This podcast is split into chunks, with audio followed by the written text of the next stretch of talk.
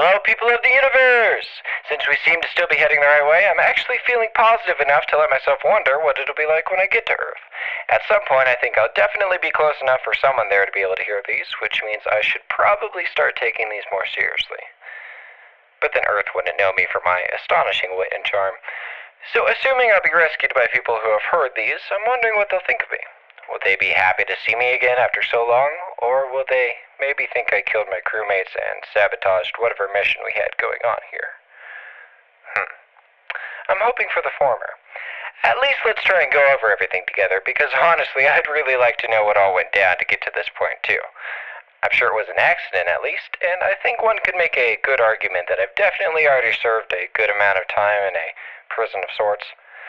I just want to spread my wings and fly away a place that I long for, and my heart will be the pathway. I'm searching for a love that's evermore. I'm sure there will be a lot of people. I mean, my situation here seems pretty special. A little man in a medium spaceship in the giant vacuum of space.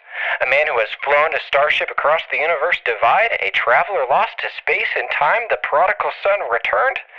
There's some fun stories in that Bible, although I'm still not quite ready to uh, hump it. Oh, and imagine the music I'll get to make when I get down there. Triumphant, uplifting, otherworldly. I think I'm getting a little bit ahead of myself here.